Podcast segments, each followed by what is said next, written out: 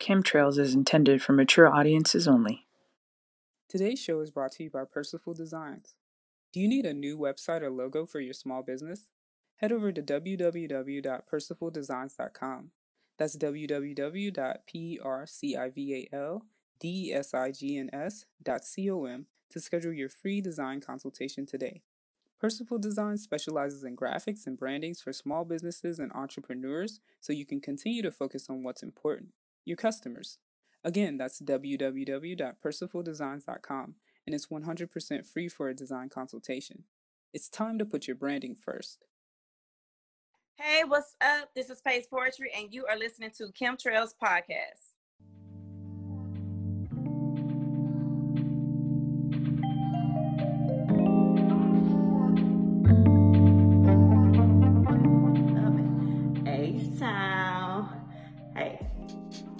Love don't feel like 90s R&B music, I want no parts.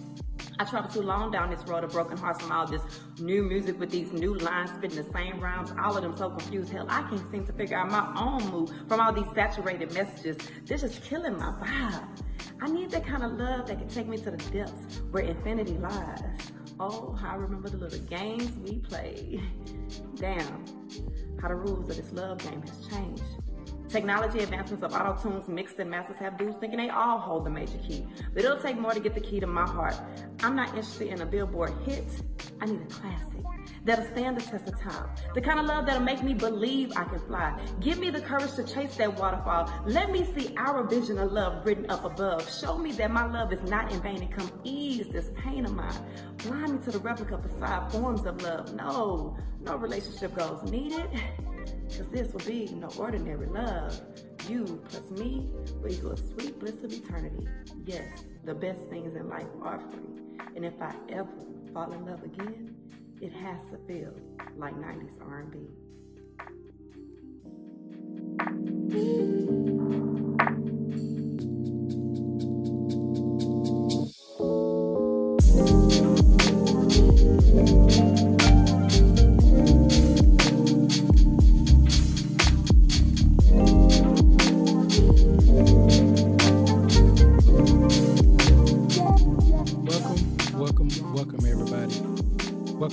Welcome to the Kemtrails Podcast. I'm your host, Mo'Chris, along with Trader Dre. What's up? What's up? What's up? We got AP on too, but we we letting AP get his his technical difficulties together. but anywho, but today, man, I'm, we excited, man. We got Pace Poetry online right now with us. Say say something to our listeners, Pace. Hey, listeners now I'm trying to out act out shy. Hey. try act out shy. We and and we're gonna have a great show today. We're gonna keep this so fun, and energetic, and and everything. So, and you know how what we do first. Let's start with what's on your mind. and uh, I, I don't know what you have today, Dre, but what I what I have for what's on my mind, I have two things. I'm gonna just toss it up in the air. All right, we got WAP Y'all already know what means. Wings and pizza. Nah, no. we got we got WAP and we got Kamala Harris. Which one y'all want to start first? Uh, you know, I'm ready to dive in. WAP. WAP. Go ahead, do it, man. Do it. Do it. WAP, WAP, WAP, WAP. What you do? Okay, so WAP, man. We have, of course, everybody know that Cardi B and Megan Thee Stallion. You know, Houston's own Megan Thee Stallion you know, they collaborated on a new song called WAP. And WAP is an acronym for Wet Ass P- Panani, you know what I'm saying? Oh. So well done, Chris. Yeah, yes, well done. So and, and and I can't believe I'm about to say this, but I actually was agreeing to Cardi B point, but I, I still have a rebuttal towards that too as well. So she was saying that even though she's getting all the criticism, especially the conscious community, which is, you know, I can't lie, I'm part of that community as well. She's getting a lot of backlash, but she said, hey, y'all streaming my music. They got conscious or positive rap music out there. It's out there, but it's just not getting streamed. So obviously, everybody's listening to her music, but my thing is with that is, I mean, okay, it's kind of like giving like I think of what Dr. Boyce was saying, like that's kind of like it's candy for a kid, but you know it's not good for them to take. Why should we still do things that you know is detrimental to the community? So I was just trying to, especially little girls, little black girls. I know that's been the, the focus, but uh, I just want to hear y'all take on it on on this new WAP thing and the backlash from it. Can I go first? Please. Oh, girl, please. please. please. Jump in there. Yeah, I have a lot to say. Granted, I am, I more so consider myself a womanist because I'm about the community as a whole, but black feminist as well. And mm-hmm. at, at, times, uh, you know, at the beginning part, I, you know, I'm like, okay, women, we have so many stories. Me being a poet, you go to a poetry show that I've done where it's just straight women, black women in particular, we have so many stories to tell. So it's kind of like we it doesn't center around that. However, as I started listening to a lot of the negative backlash, I just started to really, really pinpoint and think about it. Because even with my birthday, I chose to be a little risque with my photos, and you start to think like, oh, is this doing too much? Am I supposed, uh, uh, is a woman supposed to be like this? Is a lady supposed to be like that? But who set the standards for how a woman or a, or supposed to act like a lady? Men. Hmm. Because hmm. and and we and women we are set we are told to follow these guidelines in order to get what a man and mm. if we hmm. follow these guidelines it guarantees that we will get a man i mean we have a whole chapter in the bible dedicated to how a woman is supposed to be acting so it's like we we have these guidelines set for us and i and then i i saw the video of the father saying oh what what type of example you setting for my daughters? Well what are you what are you telling your daughter? How how are you treating black women? How are you setting an example to your daughter as far as how she's supposed to be treated how she's supposed to be carrying herself? Because no one is saying to these male rappers you setting a bad example for my sons blah blah blah for them not to be drug dealers and that. No mm-hmm. one's saying that. But because this comes out and granted people have been saying this for a long, long time. Just some people can be a little bit better at using metaphors. Yeah, yeah. They just they they just really just straightforward. You know, it is what it is. But even one of my classmates, she actually went viral with the with with saying with her tweet that said Megan is saying the same thing that Jhené Jhené Aiko is saying, except for she's petite and, and whispering, and she's yeah. not lying.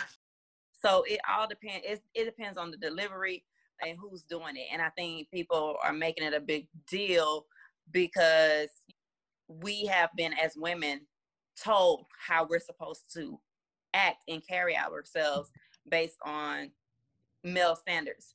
However, on the flip note, I get the other side too because in the music industry, they're wanting women to degrade themselves and to sell sex. And right. so that's and so you so when you get rappers like Rapsody, who I love, whose album Eve is just straight womanist work, like it just embodies just everything that I'm studying right now. Ain't messing with it. And Cardi B's right. They not messing with it. Right. This guy made a point on one of his posts. I mean, his delivery was really whoo, but he made a point when black artists are doing the positive stuff, like when you had the New Editions, well, they come out and they package a white group like New Kids on the Block. You know what I'm saying? Same. But but they same don't have, thing. but they don't have, but they not having these white artists doing the same thing like the Cardi B's and Megan's and stuff like that. They want us to continue to corrupt our own community in that type of way, but it's and it's kind of like, well, what is actually sexual? It's so many layers to this, you know, like it is. It's, it's a, it's a lot of layers. It's and I feel like there's no right or no wrong, but I feel just the delivery as far as the attacks have been just it, it's been it show it shows the real double standard. But like, why do they buy it? Double standard. Why why do they buy it? That's my question. Like, if it wasn't gonna sell, they wouldn't do it. So when you look at who's buying it, it ain't really look at who's buying the most rap music out there. It ain't black people. But you know, so it's everybody. They, so, so, why do they buy? It's everybody to in there that they that they truly want in it, and that's the thing. It's like what she's saying. You know, they want black women to sell sex. Why? Why? Yeah. Why do these guys want to buy that? Why is that? a thing that's so popular, so prevalent that more than 60% of the viewership, listenership, whatever, is going to come from a race that is mm-hmm. not black, that is not Latino. It's just something I got to ask. It's like, if well, that's if that's what's pouring in all the money, is it something that that they have like some some deep desire for? I'm just curious about that. It's the, fet- it's the fet- fetishism. It's what I'm saying. I'm trying to make sure I'm pronouncing the word right, but fet- fetishism. You know, they they uh fetishize uh fetishizing about mm-hmm. you know. Yeah, we got you, girl. Black. so I'm like, sorry, you know what I'm saying? Can't even tell I'm an English teacher, but uh, but yeah, they they definitely well, fetish I, I about think, the black bodies. I'm I'm hearing both of you guys' argument. And I think the reason why it's such a big deal right now because of 2020, meaning we are saying, okay, this is not the time for it. Because, you know, and, and it's hard to get all of us on the same page. And so anytime where they can use, because every, everybody's a tool. So anytime they can use our artists against the against our own best interest, and it always works. I mean, of course, it's going to sell. And then uh, for those who say, "Hey, this is sexual liberation," hey, we're in the times where sexual liber- liberation is accepted. I mean, you can literally become a whole nother gender right now. So I, I don't buy the sexual liberation part. I do understand everything you say sex sells and and let's just keep it real. That that's what everybody wants to hear, but is it a right time for right now? And that's my final conclusion on that is I don't think it's a proper thing to do as right now, 2020, while we're trying to arrest the cops who murdered Breonna Taylor. Please arrest the cops who murdered Breonna Taylor. and so next I wanted to discuss Kamala Harris. Oh, She's just got, I won't say just got, but Joe Biden announced his VP, Kamala Harris. And so I was not surprised because when they was talking about him electing a black woman to be his VP, everybody knew that okay, this is my last black card. I'm gonna you wait to the last minute to do it. And it was between her, Stacey Abrams, and who else? It was Stacey Abrams or somebody else. I can't remember. But I already knew Kamala. I said he's gonna pick Kamala.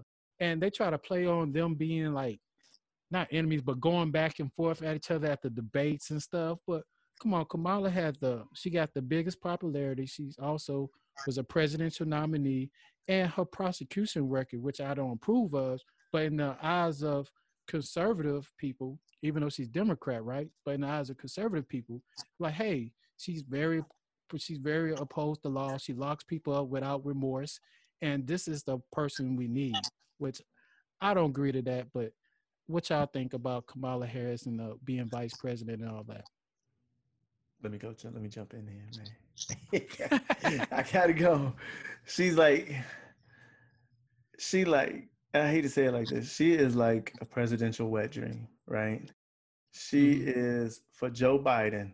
Mm-hmm. She checks all the boxes, man. She checks every box that could possibly be checked. First of all, she falls into the category of black, right? Even though she's clearly mixed, right? But one drop does it. So I don't she, like calling her black because she, she doesn't hey, call herself black. black. Hey, she, she black. doesn't call herself black. Hey, she hey, first she of was all, at HBCU. I'm gonna, I'm gonna say it like this. I don't care. if, if they if if anybody's looking at her and they saying, "Hey, what's that woman? She black." That's that's what she is. Just like so that's I'm gonna just leave it at that. But she black, she Asian, she is Democrat, she backs the blue. so it's like how she's you, basically a cop herself. Yeah, I mean, which you know, that's a job. So you really can't knock it. But at the same time, it's like she checks all the boxes. She pulls all the weight right out from under uh, the other vice president. What's mm-hmm. he gonna do? Stand on his Christian values? In the face of the turmoil that's going on, what are you gonna do? Get up there and preach about Jesus? Mm. Instead, you know, right now she's gonna be able to hard hit on every major issue, and I mean, like I think everybody's already kind of got it in their minds. It come down to these vice president, vice presidential debates. Mike Pence is about to get ate up. I mean, like ate up in an ugly way. You know, Mike Pence ain't got to do nothing. He Uh, just But that's the thing. And so that's why I look at it now and I'm like, I see my boy CJ the smart guy talking about hey, the the way this go down, Trump may very well pull Pence off the ticket, throw in like Candace Owens.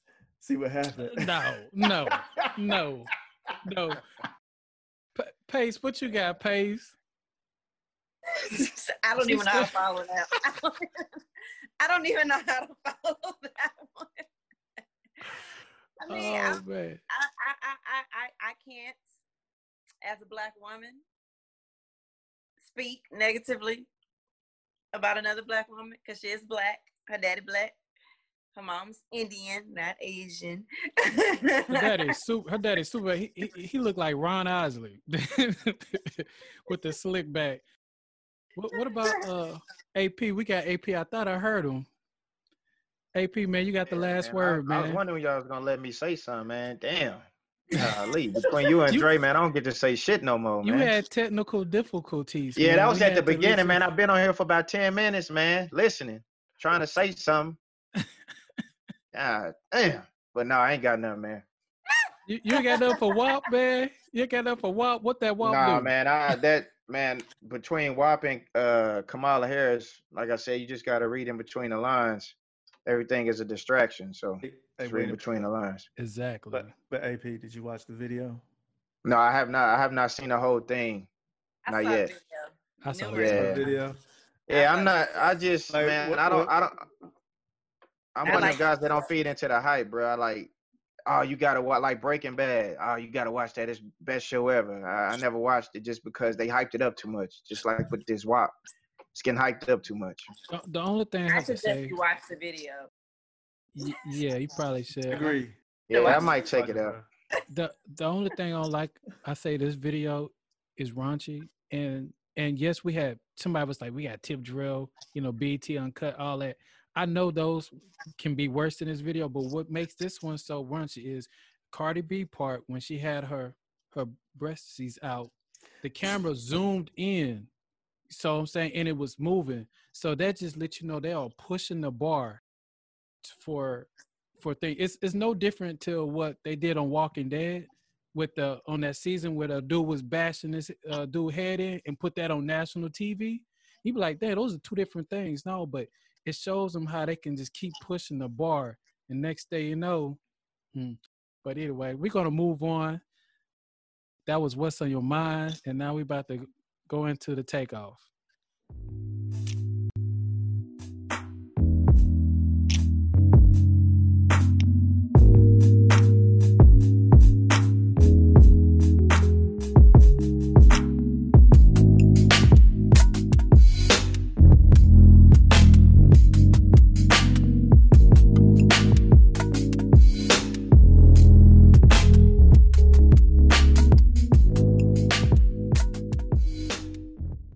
Want to be part of the Kemtrails family? Join the group. You can find us on Facebook and ask for access to our group. You'll be one of the first to know of everything Kemtrails.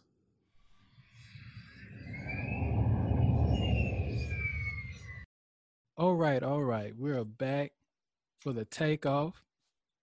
And since we have Pace Poetry, going to introduce our guest. Pace Poetry is, first of all, she's a, a mother, a poet, an author, educator, and she has so many hats that, man, I'm pretty sure I might have forgot something within there. So, and I just wanted to give her a proper introduction to the Kemtrails family.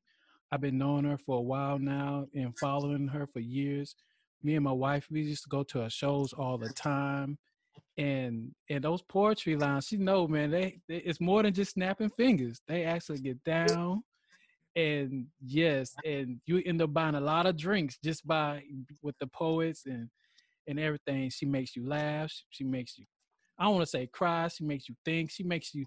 You're gonna get all the emotion if you follow po- um, pace poetry. So I'm gonna let her speak and let her tell her about herself. And yeah, go ahead, take it. But dang, I mean, I I feel like you did everything. Like made me feel like I was really somebody. What? Yeah, just a piggyback. I'm a poet. I've been doing poetry for, well, performance poetry for, ooh, I want to say, I, almost ten years now. Mm. Almost, not quite. Probably like eight years. I can't. I can't remember, but yeah. So I kind of do that. I have a book. I'm an author. I taught English, uh, middle school, sixth through eighth grade for five years, then community college for a year before moving to Atlanta to pursue my PhD in the Department of Humanities and Africana Women Studies. I am a mother of two boys, 17 and 13. Mm-hmm. Uh, hey, boos. Hey. I feel like I never shout them out. Hey, Sean and Stephen. and there's some there's some women, uh, women they some lady killers, man. Them boys look good, man.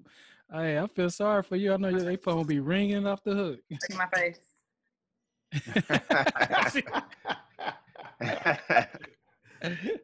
oh man. You know, oh, and also I am an assistant manager for R&B artist Jay Howell, who is thebomb.com. He has his album, his EP, The Red Room. You know, I got shot that out, Red Room. And a acoustic version and all that good stuff. And the brother can sing, sing, not no auto tunes. He sounds just like the album. Mm, nice. Just thought I'd throw that out there. yes, indeed. Yes, indeed. When we get started with our first question, uh, just let's go back to the poetry. What made you first dive what makes you get into it? How did you develop the passion and the love for it? What just make you gravitated to to poetry? I have to take it all the way back to high school when in 11th grade no 10th grade i'm sorry 10th grade so i was about 15 yeah when it was time for the poetry session of our lesson she was making us write poems in class so back in ninth grade, I was able to steal songs, put a new title to it. Teacher never knew because they they would because they was at the time I had mm-hmm. white teachers, so I know they wasn't listening to Ali or nothing like that, so I could get away with it. I never saw myself as you know writing poetry, but in 10th grade she forced it out of me, and with me being a young adolescent, trying to find my way, parents, I'm feeling like they don't understand me type of thing. I started to then start, of course, liking boys, all that type of stuff. I found poetry as an outlet, well, writing poetry. Fast forward some time, something just kind of like seeing people on stage, I was like, kind of want to try it. First time I ever did it, like besides church and reading, but like trying to remember, you know, perform it. Yeah. Bombed like couldn't remember a word, a line. and it was Chris's friends that in the band, the city they were yeah. there and like they they talked they they took me outside they was like listen we're gonna play behind you we're gonna sing behind you just bring your notebook up and just read it and just do it that way and so i ended up getting through that moment and then just started kind of like practicing going to the first poetry experience that i really had was a word of mouth shout out to my girl bossy mossy because i shout her out because i feel like without her mm-hmm. I wouldn't have developed the brand Pace Poetry. Like Pace Poetry wasn't even like a name I was even thinking of. Like it was my Twitter name. Like if my mm. brother's friend gave me my Twitter name, I needed a new Twitter name. I was like, give me a new Twitter name. He's like Pace Poetry. I was like, okay, yeah. So it was like not, you know, but she started calling me Pace Poetry, and every time it was a, every Wednesday event for a year, and every Wednesday she did not let me sit down. Like I'd be like, nah, I ain't gonna perform. Nah, nah, nah. She's like, oh no, you're gonna get up here and do something. You're gonna do best friend, you're gonna do something. You're not gonna sit up in this audience. But having her push me helped me find a love for it. But then I began to realize that it's more than a love. Like when I started to see what my words did to people, then I realized it's something powerful in what I was saying. So mm-hmm. it was more than just me doing something I love, me doing something that's a hobby. I realized even though I may not be getting the bread like you would want to get, but it's not a hobby for me. This is my purpose. This is what I've been put here to do. My voice, my words, my performance is put here to touch people in ways that only I can do so. So I, I'm telling stories, you know, seeing people's reaction, crying, coming up to me saying that poem was about them and things like that, that kind of set the tone. And now I know that I, what I'm doing, what I've been placed here to do, which is to use my voice and speak. Never thought I would because I got, I feel like I have a speech impediment. You know what I'm saying? Yeah. Hey, I definitely got one. I think I think everybody do. Can I, can I ask? So you mentioned your friend kind of gave one of your friends gave you your Twitter handle. Another friend helped you kind of brand the name Pace Poetry. Like, was that like a whole new experience in terms of actually having to think of yourself outside of just, hey, I'm whoever I am, but there's also this other media slash business side of me that is something completely different. That this is all these people in the audience will ever know of me. So here's what I can give them. You know, is that is that was that a was that a whole new experience for you, or had you ever done anything like that before? It's still a whole new experience for me. Like it, it be, it's kind of surreal when you hear people say, "Oh, I just came here to see you," you know, and I'm like, me. So it, I, I don't think I even I don't think I've gotten used to it. I don't even think I've taken the time or that it really has registered. So when I have people coming to me, like one experience, and it was out here recently. I'm on campus at Clark Atlanta, and me and my my classmates, we're out, we're we're outside the classroom, you know, just talking, having conversation, and a girl walks in the hallway, and she's like, and I'm thinking, I'm thinking like she's wanting to speak. So I'm like, you know, hey, you know, she's so not knowing, and so she's like feeling like she's starstruck, and she kind of like comes up to me. she's like, "Are you Pace Poetry?" And I'm like, and, I, and I'm like, "Oh no, she's not doing this to me." yeah, girl, you the star, girl. like this is for me. And she's like, I was like, yeah. She's like, oh my gosh, I follow you. And I'm like, really? And just the her interaction, like she was still, it was kind of still hard for her to speak. Or even like I was in LA and me and her, me and this uh, woman, we follow each other now. But she was like, "You're Pace Poetry. Like you just don't know, but you're my mentor." And I'm like, I'm like, what are these people find? So it really still doesn't register for me. Like, so it's I know I'm a brand and I know I'm a business. And so I try to that's why I'm very I'm very cautious of what I put on Instagram. Except for the birthday photos. Except for the birthday pictures. That was what I said. I was like trying to learn who you was. I was like, like but, I was, but I was still strategic in what I when I was doing it. I was it was the sexual liberation. Uh-huh. Right, I, right. I tell my wife, like, listen, baby, this ain't one of them. No, this is not what I'm um click, click, click. oh man. But I got a question very, for you, I'm very, I'm very cautious of what I'm posting like now in the stories, you're gonna see more. I feel like in my stories, because uh, it deletes in 24 hours, you see more of my my true personality. Even though I try to convey it, but I feel like with Instagram, I have to still scale it back. Now Twitter, you get something else. You're gonna get all sides of me. But it's it's it's kind of it's a shift, and so I have to sometimes I have to remind myself when I'm getting ready. I'm like, okay, you got to get in pace poetry mode now. Like right now, you're not done yet. You got to get in pace poetry mode, mm-hmm. and you got to.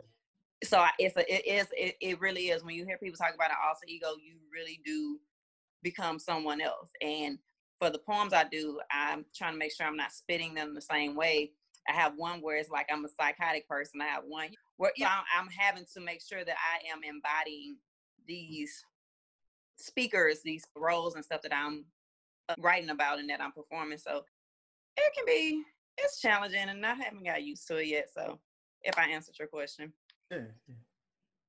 Oh, I got a question for you. Uh, first of all, I'm digging that hair. got that soul sister look. Yeah, yeah, I likes that. I likes that. So I, I like how you kind of said that you consider Pace Poetry as a band, as a brand slash business. So that kind of segue into the question I was going to ask you. And basically, my question is, what's next for Pace Poetry? What do you see yourself like, you know, within a year to five years? Like, what, what's the next step? What, what are you trying to reach? What goal are you trying to get to? I'm going to be completely transparent. With this move to Atlanta two years ago now, yeah, May two years now, everything has been so unpredictable that things that I didn't know that I would be doing, I, am doing. I can't really say exactly. I do know that I've been on. I don't really want to say an hiatus, but I just I haven't been able to get poems out like I used to. Right. And I think it's and I and but and I and I've been so hard on myself because I feel backed up. You know, like I got so much to say, but it's just not coming. But I also feel like maybe it's because I was going so hard for so many years, like especially the years that I was teaching. I was teaching Monday through Friday, and then the weekend I'm performing. I'm doing something, and so maybe this is God's will, like trying to make set me down to where I'm not producing the same type of content, and especially since my knowledge is gaining more, I'm obtaining more knowledge about our history and things, and I want to make sure that I'm coming from the pace poetry that I'm evolving to. So I really can't say exactly where right. I'm really at this unknown state. Like it, everything is like it's so different and it's such a shift. I always even imagine as a kid me being in the music industry some kind of way, and then like some kind of way I'm in doing that too, all involved. So it's kind of like I'm I'm really truly at an unknown place. I know that's not the the answer that people be wanting to hear. Like you know, most people want to right. like, I see myself, but I really I I don't see it yet, and that's because things have been so unpredictable. But I do know that poetry is still me, and it's who I am. It's it's my life. So I know that it's going to explode again. It's just that I can't say when. I don't. I don't really know. Right. Yeah. Um, so one more question before we get into the next segment. So for those listeners out there that's aspiring to be poets and stuff, can you let us know about the business side of it? Like, what's the behind the scenes, the the writing, the the touring, the the networking you have to do. So just way that we can give some uh, insight to the listeners that that's aspiring to be the next pace. Okay, so there's so many things because you'll be the problem with this industry is that people don't respect us as mm. art as true artists to where they still see port a, a lot of times they still see poetry as just a hobby and so when they want some different type of talent, oh, I don't want to get a singer or a rapper. I want to get something different and bring a new vibe to it. Let's get a poet. And then they want to throw, oh, it'll be great exposure for you. Is it going? mm. Is exposure gonna get my gas? yeah, yeah. Got, is it gonna give me back my time? And then you have people who it, has been so many things that I've experienced business wise with having to sell tickets. If you don't sell enough tickets, you can't hit the stage. You got to, you know, so you had, I had to learn the hard way a lot of things, even doing things for free where people ended up wasting my time. And I'm showing up to an event, people don't know I'm supposed to be performing. And once somebody tell me they don't know I'm supposed to be performing, that means you haven't related. I'm no longer interested. So mm. it's a lot of things, but I do know that you have to build your name up. So one thing I would say is hone in on your talent. Figure out what works for you. Find your voice. Don't compare it to anyone else's because I, for the longest, the reason why I didn't want to, I was, I wasn't as confident was because I didn't sound like slam poets with the scene like those. I, that's not me. I'm very country, kind of hood when I'm when I'm spitting, so it's not the same thing. But find your voice as and, and practice, rehearse. Of course, you, you must rehearse, and you got to make sure that your your poems are embodied inside of you. So then, when you are hitting up open mics. I do suggest hitting up open mics. I don't care how big you get, you still sometimes got to hit up open mic, test test your stuff out.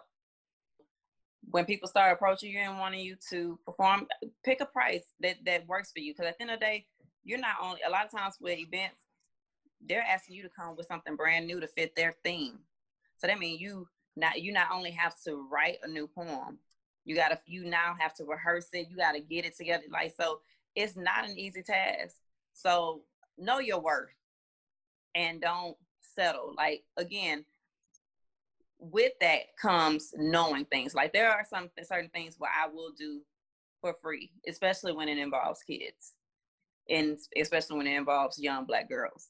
I will definitely give myself freely to it a lot of times. But again, you still got to know your limits. So as you're building your brain, you you got to know they. But at the end of the day, there's no right or wrong way. They're gonna make them. You're gonna make your mistakes. you're gonna have to experience certain things where it doesn't pan out the way you want, so that you'll know what not to do. Was there something else to that question? No, uh, you pretty much was was was answering it because uh, I always wanted to see you on Def Poetry Jam with with, with right. Russell Simmons. You know how they used to do it back in the day. I, was, I know. I, I was know. at college I, back then. I tried to be on Verses and Flow. I really did. Oh, okay. Really did. But I caught I caught them when it was they had already picked the poets because mm-hmm. somebody somebody I knew actually introduced me to the producer at the time of the show, and so we were emailing back and forth. But timing, nothing fell through. So yeah, I I, I would I wish a show would actually come like that. But I, I wanted to even because on those, you know, it's be so. Don't get me wrong. I know you got to be quiet, but I kind of wanted to show like the real poetry scene, like you were saying. You know, it's not just yeah. the not no, just we be in uh, we you get rowdy like you we because I feed off energy. If I, if it's silent, it's kind of like, oh jeez. man, man, there we go. We have Pace Poetry in. Uh, like I said, this is gonna be a great show. Y'all stay tuned, and we're gonna go right into our cruising altitude.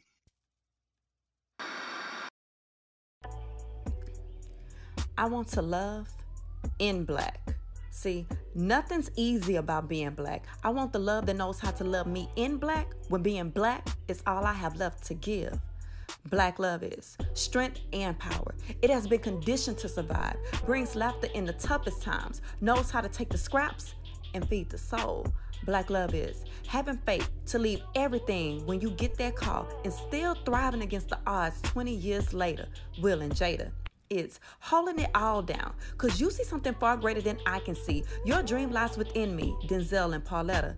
Stand committed with opposite sides staring back at us. Freeze the spirit even within the cage, Pap and Remy. Our pillow talk is business talk, bouncing off ideas, then closing deals, J and B is taking the oath to always keep it presidential. Barack and Michelle vowing to march through the fire hand in hand on the front line. Martin and Coretta. Love that death can't part, but gives hope that there's something better awaiting beyond this earthly form. Nip and Lauren, like my parents, who saw that there was no love outside of their love. When it's real, it deserves another chance. Yes, I want to love in black because nothing's easy. And I repeat, nothing's easy about being black. I want the love that knows how to love me in black when being black is truly all I have left to give.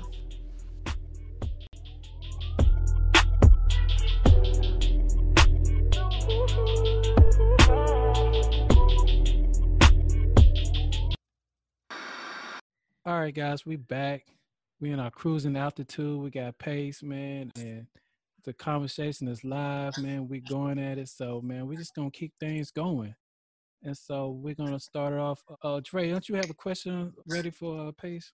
Absolutely, absolutely. I was. Uh, I know you're a proud mother of two uh, young men. Proud. I will say. proud mother. Oh, okay, I was saying you're a mother. you know I mean? We're gonna revise that for the show. Uh, don't don't. hey y'all, she was shouting y'all out earlier too. But it's it's been a it's been a pretty turbulent 2020. Yeah. And there's a lot of things going on. And I just kind of wanted to get your take as a mother of young men in the year 2020. It's a lot of changes. What's kind of your hopes, your thoughts, your take on what it takes to see your young men go from teenagers to young men here? It is a lot going on in 2020. One of the take one of the things that I stand by is that it takes a village to raise a child. I feel that in this it's been a shift since we were kids where any adult could be able to tell you something and we respect them as long as you long as your parent knew and you knew that they were telling you something right. Now we in a culture where it's like, don't say nothing to my child. You can't do this. You you not you not the mama. You not the daddy. Uh, right now in my my situation, I took a different approach. So my kids are not here with me in Atlanta. So that was a difficult decision that I had to make. But I felt like it was the better choice because I'm coming to something completely unknown. Don't really have anything set. I really came here in my car with my with the clothes, crack TV. Didn't know it was cracked. Oh gosh, still hurts. but um, you know, I had I had nothing, and so I didn't want to bring them into something so unstable that, especially since they've been used to stability with me. So I decided to leave them with my youngest son's dad because I got two baby dads. And uh, oh no, no, ain't nobody judging. I didn't care. I didn't care. But uh, so because I knew he, I knew he was uh, stable. Him and his wife could take on. So like they're living with another woman. I tell all the time. I say, look at, say if you gotta jack them up a little bit, they get out of line, should do that. Like, cause I'm not, the, I'm not that mother who thinks that you can't discipline my child in a way when I know it's beneficial to them. And I and I feel that community is is is the best thing. And I think that's what's lacking with our kids really truly evolving and transitioning. And they're not and nobody's listening to elders anymore. Or do we even still have the elders? Like where are the where are the them grandmas that, that's gonna really talk to you and give you that real so yeah i think that that takes a lot that that's what truly helps transition young men i mean teenagers to uh, young men to men it, themselves like that's what i believe in i believe in a village mm, and, and you're right it does take a village to mm, to raise everybody especially again 2020 we have to stick together we got to pull our resources together and we just got to keep it pushing as one unit. So it's it's that's that's great to hear how you and your co-parenting and and how it's like everything we you know everything's reality tv and so we'll see that and thinking that's everybody's situation like no man there's actually loving families out here if we only just see the negative side. That's that's great to hear. And i do and i do want to add i'm gonna mm-hmm. give y'all men this is rare that i really just give men credit. Oh, because I because I don't know if you hear my poems, you know, I kind of go in on y'all, but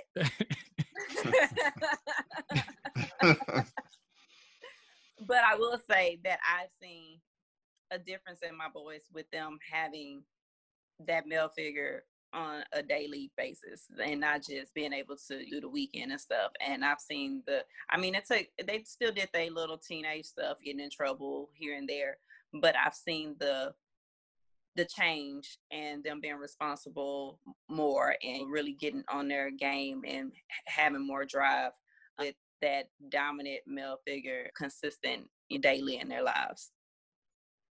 Hmm. So there y'all go.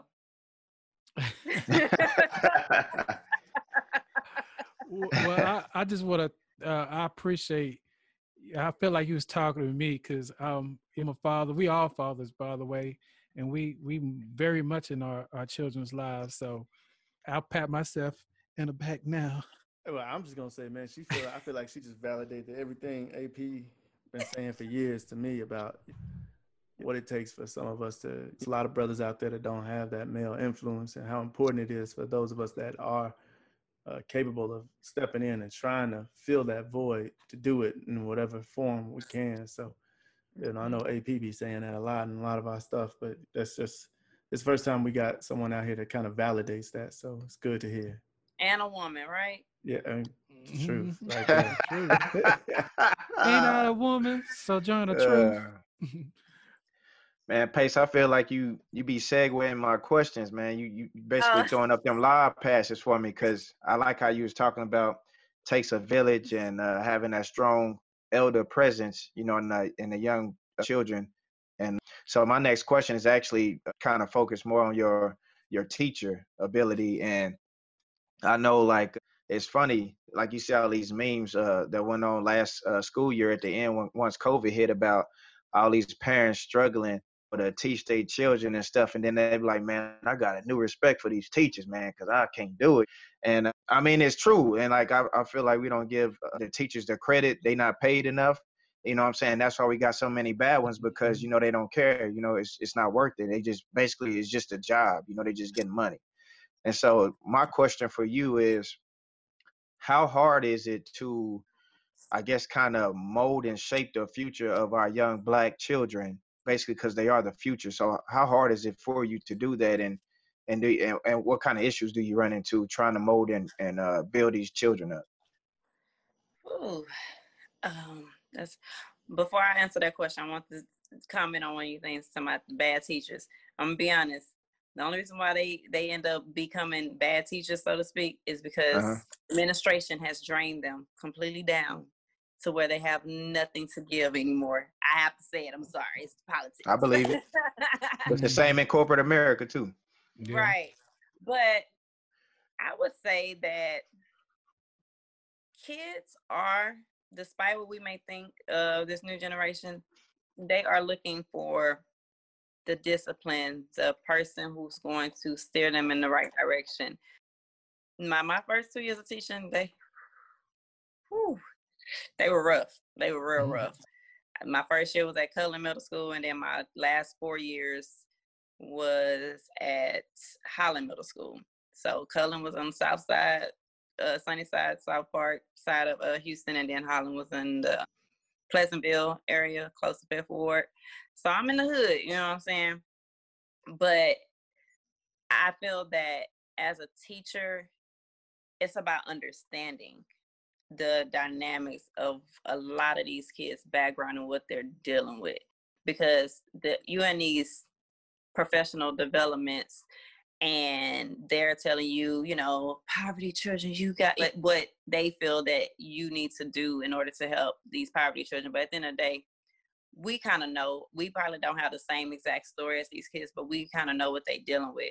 So you got to be understanding in a sense, but still be firm with them because they're looking for that. So I went from first two years of teaching sucking to the my last three where I got 42 kids in the classroom and they all doing work, some sitting, some having to sit at my desk. I mean, because this is how overcrowded my classroom mm. was. Mm. But there, but I have the supposed worst of the worst kids all in one class, and they're doing work now.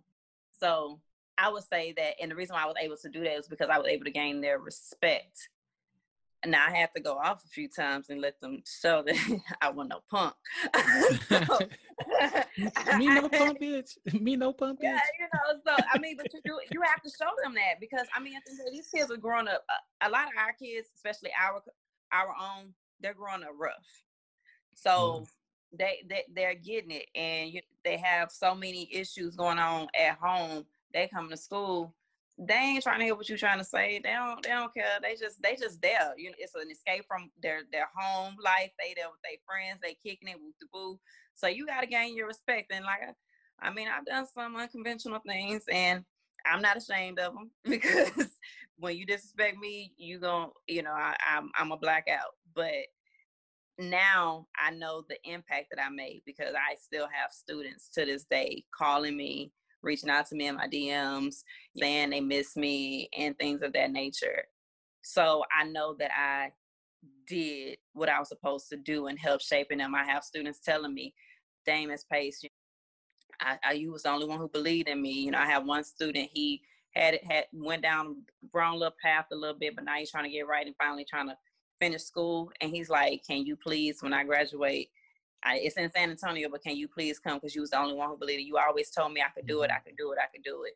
And so those little things are what they need. They need that reassurance. Mm-hmm. They need that person who's on there who can get on their level, but also know that they that that even though they can get on their level, they're trying to raise them and elevate them to their best potential that they that they know that they can bring out instead of because they already get, got somebody at home probably beating them down. Right, right. And and so to talk about more about you being an educator.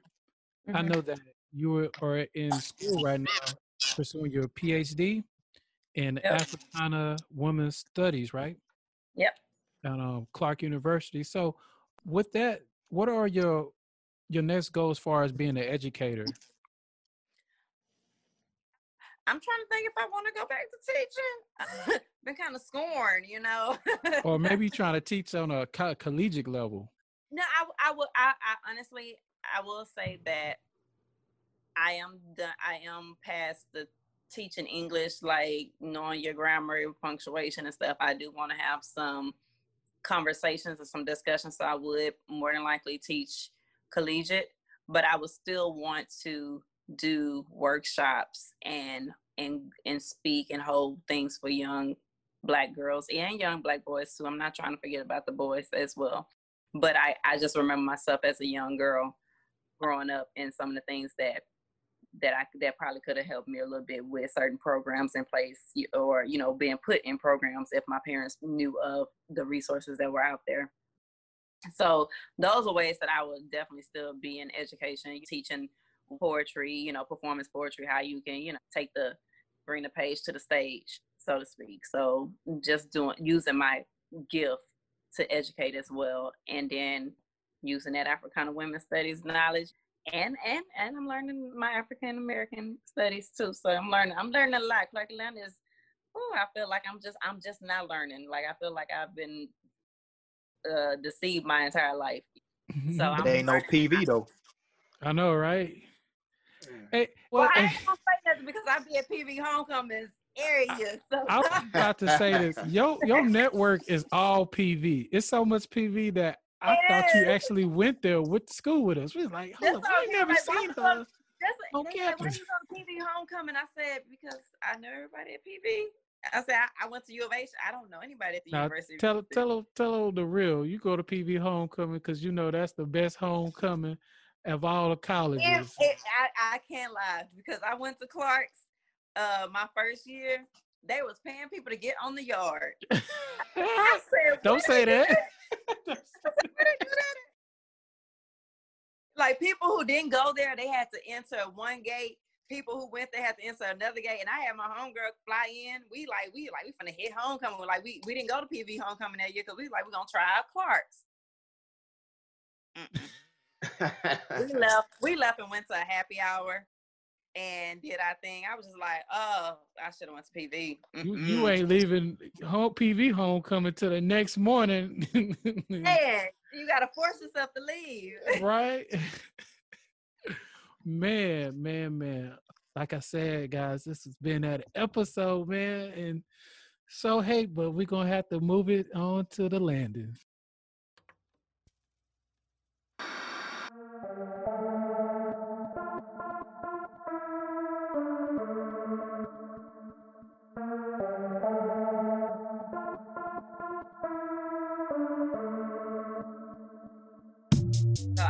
Feel like one mentor can help you in every every area of your life. Like I feel I have a spiritual mentor. He's where and he's a different type of spiritual mentor because he gonna cuss me out like and tell me get your head out your ass type of thing. but I but I be needing that.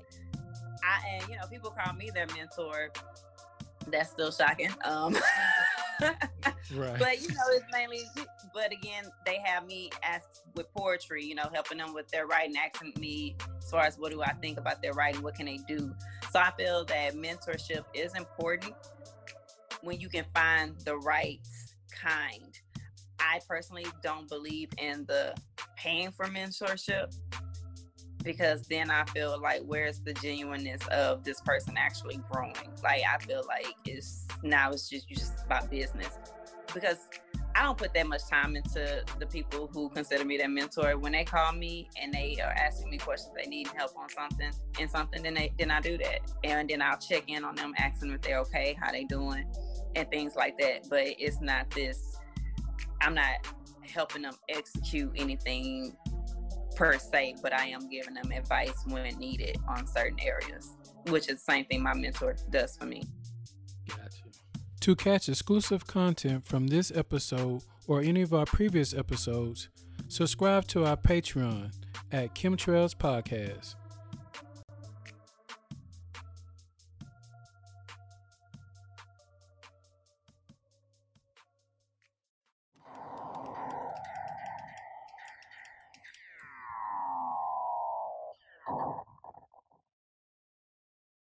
All right, guys, we're back for the landing. This is one of our least favorite parts of the show when we have to end it. First of all, before I let the other two guys go, I just want to tell you, tell Pace, uh, thank you for coming out on our show. And just to give a little backstory, man, we were so last minute with this uh, interview. I literally hit her up yesterday and say, "Hey, you come on" or whatever. And let me tell you, she did not hesitate. She was like, "Oh, I had something, but you know, let me maneuver." She was maneuvering plans and stuff. So, and and I just want to tell her thank you for that because that just shows you her dedication and she's willing to help everybody.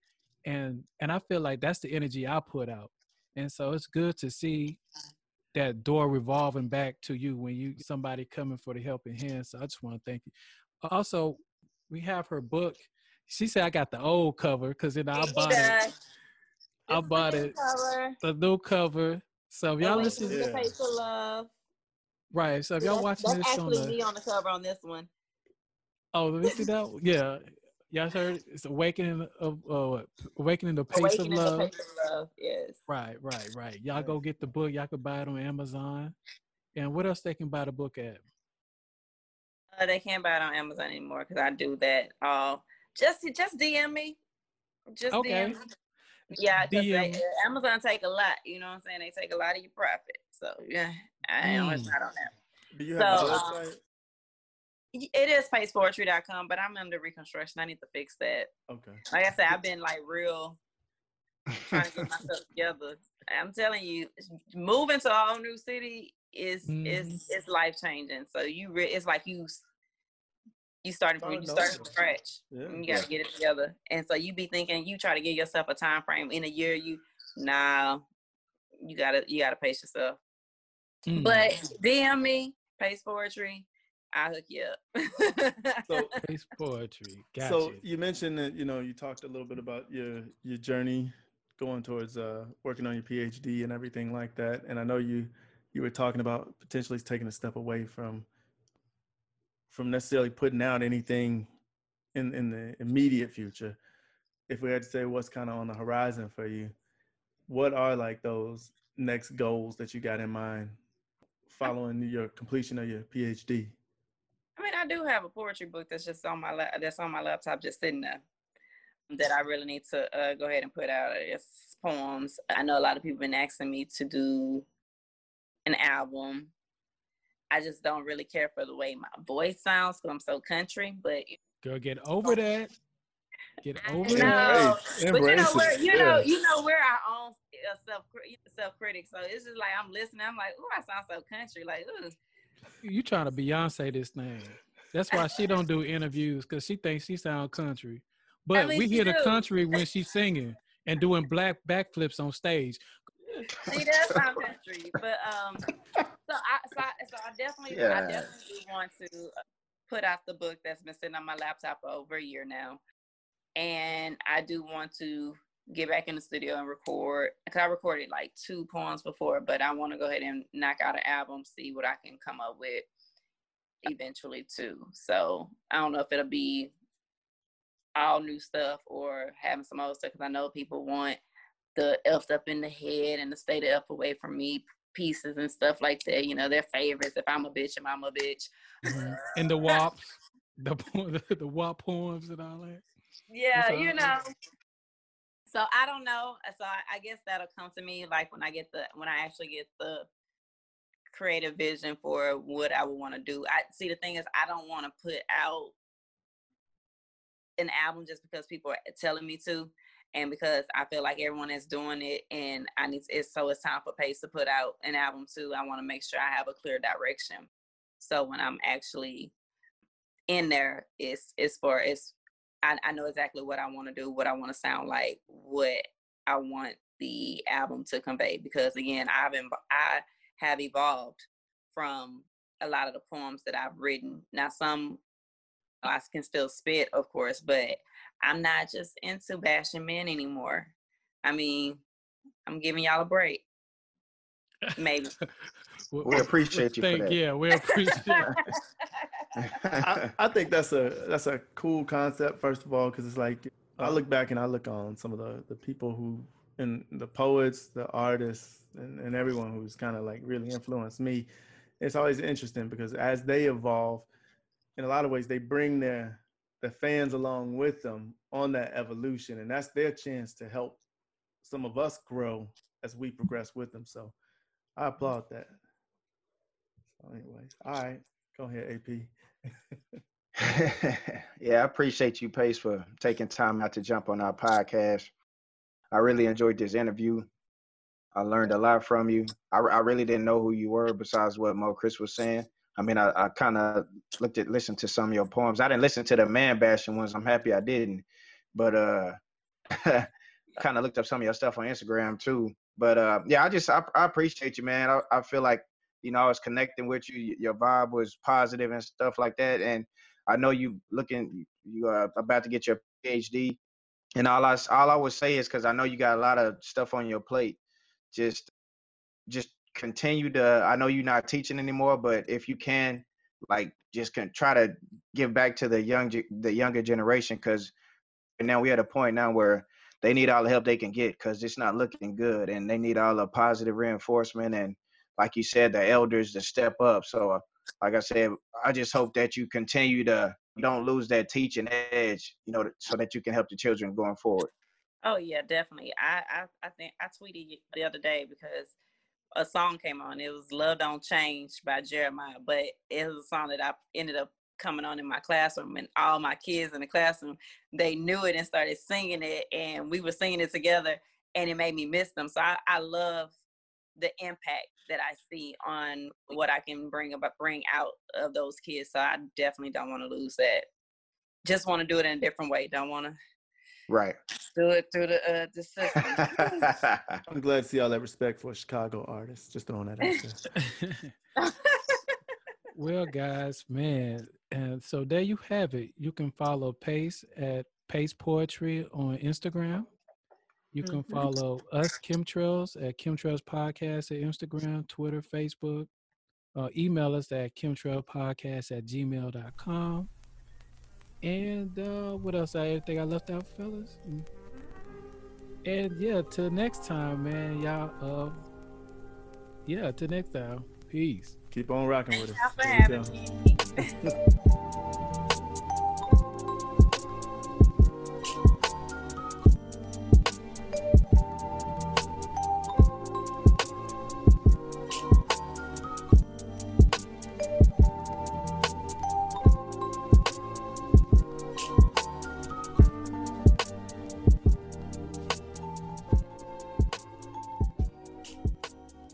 Hey Kemtrail listeners, want to leave a message?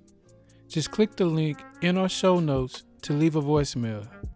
And if you come from a simpler times like myself, just call, leave us a voice message at 832 308 0529. And don't forget, all messages can record up to three minutes long. What up, what up?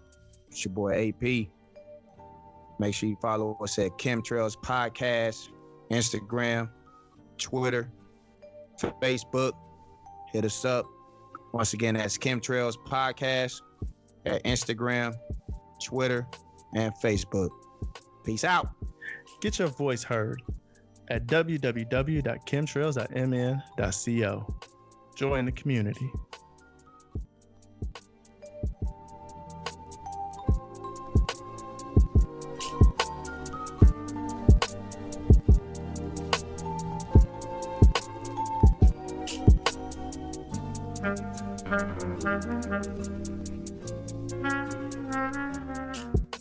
No, no, but we, we started, we started, we started over, we started over. What? wait, wait, wait, let's start over. Okay. I can't, I okay. can't. Chris, man, Drake, I, I had boy, it perfect. Man. Hey, I messed man, it up. Hey, hey, P, man. I don't think I think you called this one. Man, I told you. I told you, man. I, am gonna ask this one more time. This is for the listeners. Been, it's not for he me. He be stumbling you, all man. over his words all day. All right, all right, here, right here. Oh man. So pace.